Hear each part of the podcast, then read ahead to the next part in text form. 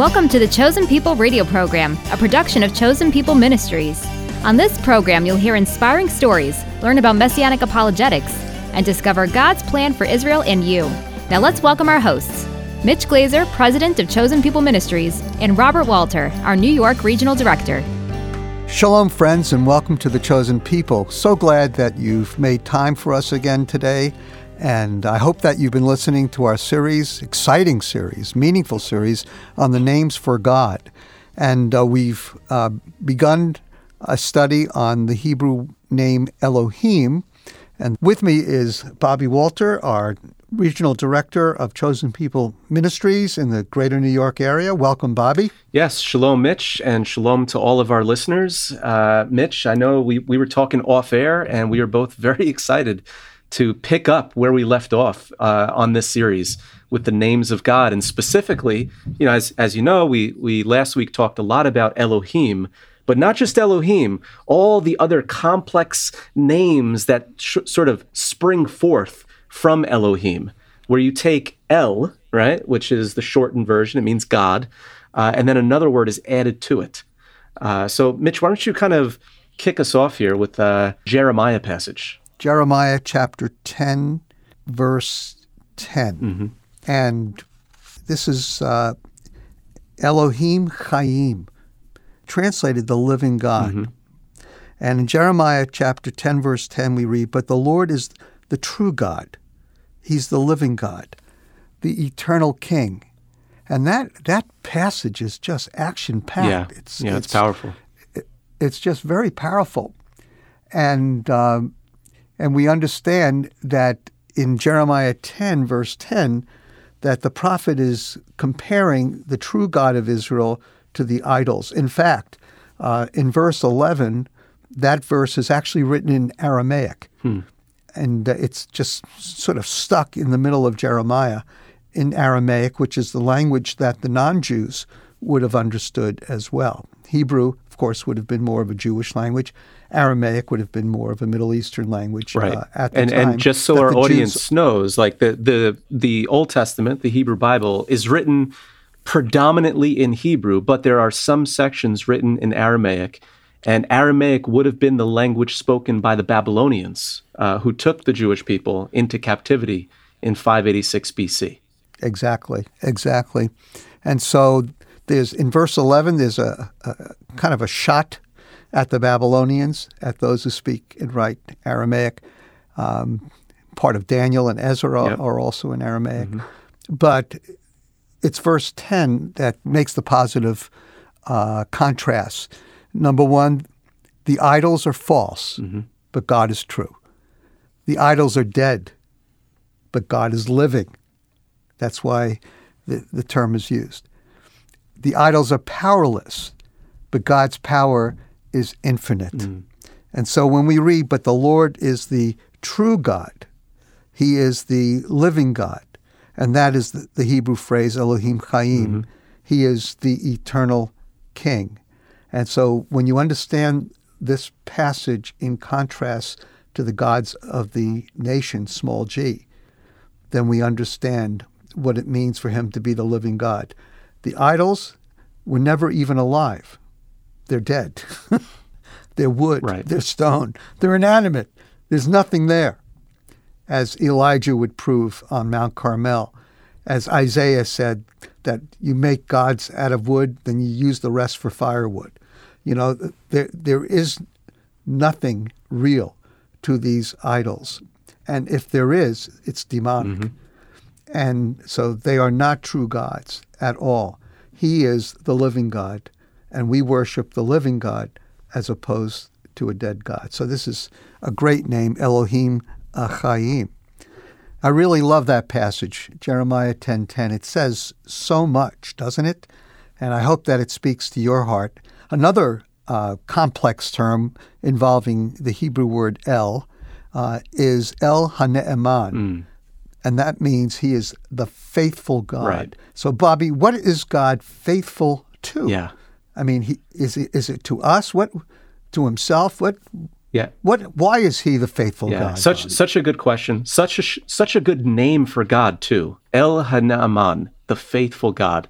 And uh, it's based on Deuteronomy 7, verse 9. And one thing that we can say about Deuteronomy um, is that what is in view when we talk about, when we read about in Deuteronomy about God's actions, right? So much of it is taking place within his covenant promises.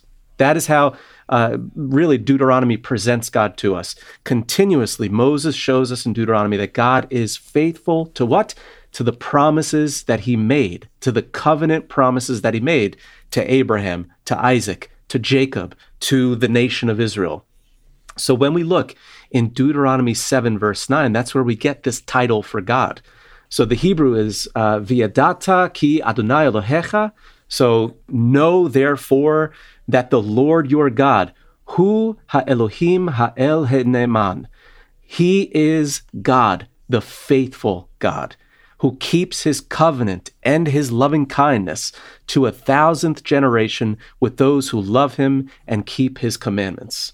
So when we think about the fact that God is faithful, and again, this is a theme that is very prevalent in Deuteronomy, but it's prevalent all throughout the scripture. It's prevalent in the prophets, in the writings, in the New Testament. God is presented to us as being faithful with the birth, the arrival of the Messiah, uh, of Jesus, of Yeshua. When he burst onto the scene, it is in fulfillment of God's covenant promises. It is evidence that God is faithful. He is faithful. And if he is faithful, then that means that he is trustworthy. That we then, as we walk through our lives and navigate this, this walk with God, we can be assured and confident that God is going to be faithful. He's going to remain faithful. He's going to guide us. He's going to shepherd us. So when we think about this particular name of God, El Hane'eman, the faithful God, uh, that's that's really where our minds and our hearts should go. You know, think think about those covenant promises that He has made, uh, these these new covenant promises that He has made that we are forgiven, that our sins are forgiven, that He remembers them no more, uh, that we are new creations, that we have the Holy Spirit dwelling inside of us, that we have been given gifts of the Holy Spirit, that we are called to walk by the Spirit, to walk hand in hand with the faithful God, uh, and that we can trust Him every step of the way. Yeah, I, I love Deuteronomy 7 uh, in, in general, Bobby because it makes it very clear uh, when we're dealing with God's covenant promises that God didn't choose the Jewish people because the Jewish people were more powerful or more faithful. And uh, in fact, it is one of the clearest illustrations of grace in the Old Testament. I remember when I first became a believer, um, somehow there was an extreme teaching that said there was no grace in the Old Testament. And then I began really studying my Bible and I said, wait a minute, it's all over the place. Yeah, for sure. And I think we have to understand that, you know, even though grace and truth came through Jesus Christ, it doesn't mean that there's no grace in the Old Testament. And the reason for that is because God's nature never changes. Mm-hmm. God is always a faithful God. God is always a God who keeps his word. And so God is a covenant keeping God. And so this name is just in, incredibly important uh, to us. Um, let me just read verse 7, yeah. Deuteronomy 7, while we're there. The Lord did not set his love on you, nor choose you, because you were more in number than any of the peoples, for you were the fewest of all the peoples. Nothing about you would merit being chosen. But because the Lord loved you and kept the oath which he swore to your forefathers, that's the Abrahamic covenant made to Abraham, Isaac, then Jacob, all the way through. The Lord brought you out by a mighty hand and redeemed you from the house of slavery, from the hand of Pharaoh, king of Egypt. So that's still the precursor. That's one of the greatest demonstrations of God's grace, mercy, and covenant loyalty in the Old Testament scriptures is the Passover. Yes. God delivered the Jewish people who were undeserving of being delivered because he loved them and he kept his promises. Verse 9 Know therefore the Lord your God, he is God, the faithful God, who keeps his covenant and his loving kindness to a thousand generation with those who love him and keep his commandments. And so, you know, when you see it in context, it's even more of a, a more of a powerful name uh, for God. So if the, if if the names of God are windows into His character, His person, to His attributes, to His plan, to the to the way He relates to mankind, you do need to see that within a covenant keeping context. And God is a faithful God who is faithful to His covenants and promises, and that's why we can say that God is still faithful to the Jewish people. He's kept the Jewish people alive through incredible trauma recently. God has kept the Jewish people in the land, uh, even though there are those who sought the destruction of the Jewish people and wanted to, to remove the Jewish people from the land. And it's not as if there was a lot of favor in the other nations of the world, certainly not in the East, and certainly not in various other parts of the globe. And there are strong movements against the Jewish people, against Israel.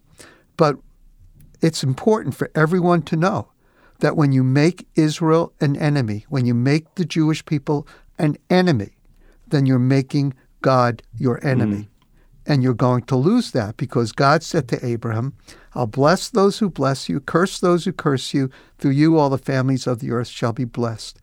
And all those who tried to destroy Israel were destroyed. And so don't be among those nations. Don't be among those people. That's the warning that I think this passage, this name of God, sends to an entire world. God will be faithful to his covenants. It's, it's his nature, it's part of his program, and we must recognize that. And as Christians, support it.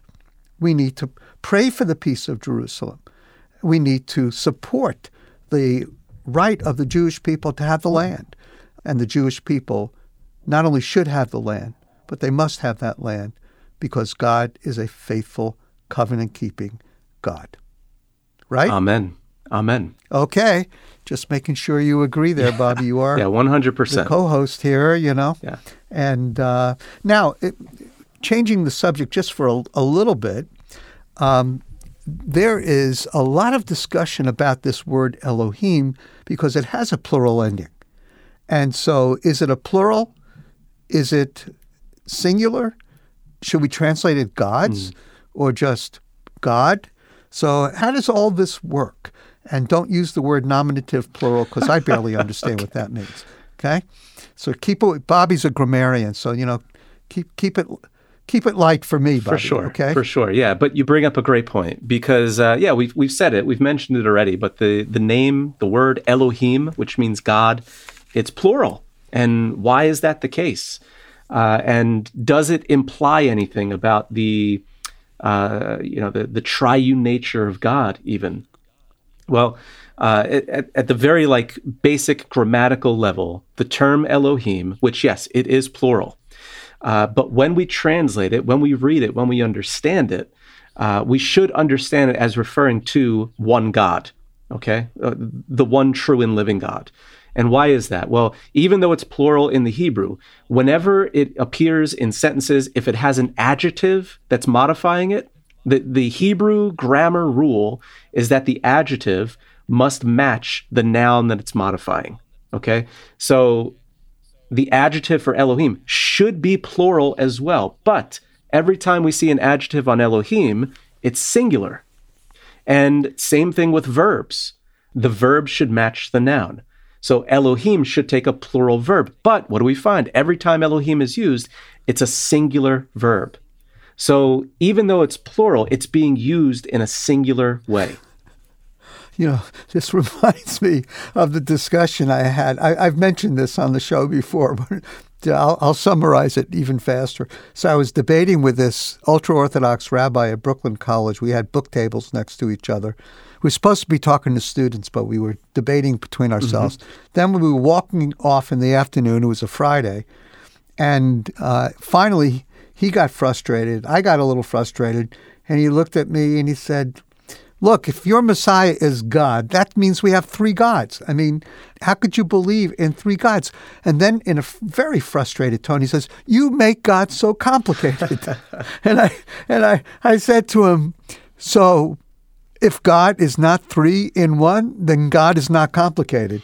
He says, Well, you've got a little bit of a point there. You know, I guess God is always complicated. Yeah. And so there is room in the Hebrew word, by using Elohim, there's room for a complex unity. For sure. For sure. And, you know, we, we even see examples of it in, uh, in the Tanakh, in the Old Testament. Uh, Genesis 126 is a great example. It says this Then God, okay, Elohim, said, Let us make mankind in our image in our likeness. So, this verse is often cited in discussions about the complex unity of God because of the use of us and our, which, you know, some interpret as God speaking in sort of like a, uh, a majestic plural, you know, to, to indicate, again, this complex, authoritative, unified nature of God. So, what we're ultimately saying is that uh, even though the Hebrew word Elohim is used, it, it you should not translate it as gods, which for me is good because we are never saying that the God of Abraham, Isaac, and Jacob should be called gods. Right. you know, the Trinity doesn't mean that there are three separate gods. The Trinity means that there are three persons, all unified, co-essential, co-eternal, and that it, he is one God. Therefore, Elohim does not uh, go against Deuteronomy 6 4, where we read, Hear, O Israel, the Lord our God, the Lord is one well, God. Yeah. Correct? Yeah. In fact, Elohim is used in Deuteronomy 6 4. Uh, so it, it, doesn't go against it by any means, right? So it says, Hear, O Israel, the Lord, so that's Yahweh, our God, right. Elohim, the Lord is one. He is. Ah, so those people who were trying to say we should cut up our Bible based upon the use of the word, yeah, that, I guess they're wrong. I huh? think so. I think so. I think. Oh well, too just bad. One one yep. piece of evidence uh, in a, in a sea of other pieces of evidence. and so, but the point is clear that Elohim can refer internally to a complex unity. It allows mm-hmm. for it. And uh, we can deal with the Hebrew word echad later uh, when we deal with uh, uh, Yahweh or Jehovah, which we'll do in the next week or two. Right. But but there's it's clearly uh, a plural that refers to a singular, right. but it doesn't conflict with the idea that God could be three yet one. Right. And so let us make man in our image. So tell me, Bobby, how do the rabbis deal with that one? You know. I mean, it's tra- it's even translated that way in, in a lot of uh, modern Jewish translations. Who's doing this? Because Genesis 1 1 says God created the heavens and the earth. That's Elohim, isn't it? Yes. Yeah. Genesis 1 1, again, is another prime example of the plural noun Elohim being used with a singular verb, right? So, right. in the beginning, God, Elohim, which plural word, right? Created. Okay. That is a singular verb. In the beginning, God created the heavens and the earth. So it's followed by a singular verb suggesting that a singular entity, despite the grammatically plural form of the name Elohim, is a singular entity that created everything. So there is an implication that God could be more than one person. In other words, uh, Elohim is a complex term. For example, in Isaiah 6 8, in the great passage about the calling of Isaiah, then I heard the voice of the Lord saying, Whom shall I send, and who will go for us? Us. Us. you know, and so how does Jewish tradition explain all this, Bobby? Yeah, there there are several ways that rabbinic sources or traditional Jewish sources will try to try to make sense of all of this. Uh, one is that uh, they'll suggest that the Elohim, the plural form of Elohim, is used as a way of showing majesty or respect. This is the most common explanation. Uh, that it uh, it's it's kind of like the royal we, they would say. So if you have a king or a queen who's issuing a decree, uh, they'll use plural nouns in their decree, uh, indicating that their office as king or as as as queen, that their royal office is so majestic, a singular noun can't even contain it. You know, so it's kind of the idea uh, that some rabbinic sources will take when it comes to Elohim being used. Yeah. And so we understand that God is one, but God is a complex unity. God is three, but one. Elohim does not prove it, but it certainly does not keep it from being true. And so the debate will uh, go on. But clearly, uh, we understand that there is a triune nature of, of the God of Abraham, Isaac, and Jacob Father, Son, Holy Spirit, three but one. And Bobby, if you told me you understood that perfectly, I would say that you're wrong. but you never have. Uh, so there you have it. And uh, I hope that this is enriching you and that you can maybe even have a better discussion with your Jewish friend about Jesus being God in the flesh. I'll tell you, the one, it was amazing to me when I first read the New Testament. Of course, I was raised more traditionally Jewish, and, you know, how could I believe that God could become a man? That was so antithetical to uh, Jewish teaching. And yet, when I heard the words of Jesus through reading the New Testament and saw his actions, I remember coming away saying, you know what? If anybody was like God, it was him. And I haven't changed that point of view in over 50 years. In addition to partnering with local churches in the New York area, Chosen People Ministries is ready and available to speak at your church or missions conference. And we offer a variety of presentations on topics such as Jewish evangelism, the Jewish roots of Christianity, Messiah in the Old Testament, and so much more. So if you, your church, or your Bible study group is looking for another way to go deeper in your study of the culture, heritage, and history of Yeshua, Jesus, our Messiah, then please request more information today at chosenpeople.com slash radio. That's chosenpeople.com slash radio.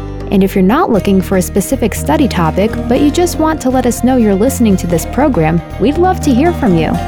Just connect with us today at chosenpeople.com slash radio. You're listening to The Chosen People, which is produced and sponsored by Chosen People Ministries.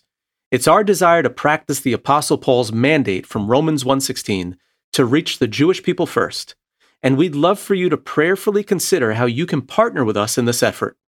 You'll find us online at chosenpeople.com/radio. And when you reach out today, we'll send you a copy of our booklet, God's Plan and Purposes for the Jewish People. When you reach out to us and order this book, you're going to really love it and enjoy it. It's it's short, but it really tells the Bible story from a Jewish perspective. God's purpose has always been to save the Jewish people through the Messiah, Yeshua, Jesus. This reminds me of the Word of God in Isaiah 62, verse 1, where we're told that God's heart burns for salvation, to shine like a torch upon Jerusalem and Zion. The purpose of this booklet is to give my fellow Jewish friends and family members, along with believers all around the world, an overview of God's plan for the Jewish people as revealed in the Bible. And we'll send you the booklet, God's Plan and Purposes for the Jewish People, free of charge when you call 888 293 7482, 888, the number two, and the word Yeshua, Y E S H U A. And then don't forget, if you'd like more information about this weekly program, or if you'd like to listen to past episodes, just visit us online at chosenpeople.com slash radio. And now let's wrap up today's program with the Aaronic benediction. Yivarechecha Adonai v'yishmarecha Ya'er panav elecha v'chuneka Yisa Adonai panav elecha v'yasem lecha shalom V'yasem lecha shalom, v'yasem lecha shalom, v'yasem lecha shalom. May the Lord bless you and keep you. May the Lord lift his countenance upon you and be gracious to you. May the face of the Lord shine upon you and give you peace. B'Shem Shel Yeshua HaMashiach, Sar Shalom, in the name of Jesus the Messiah, the Prince of Peace.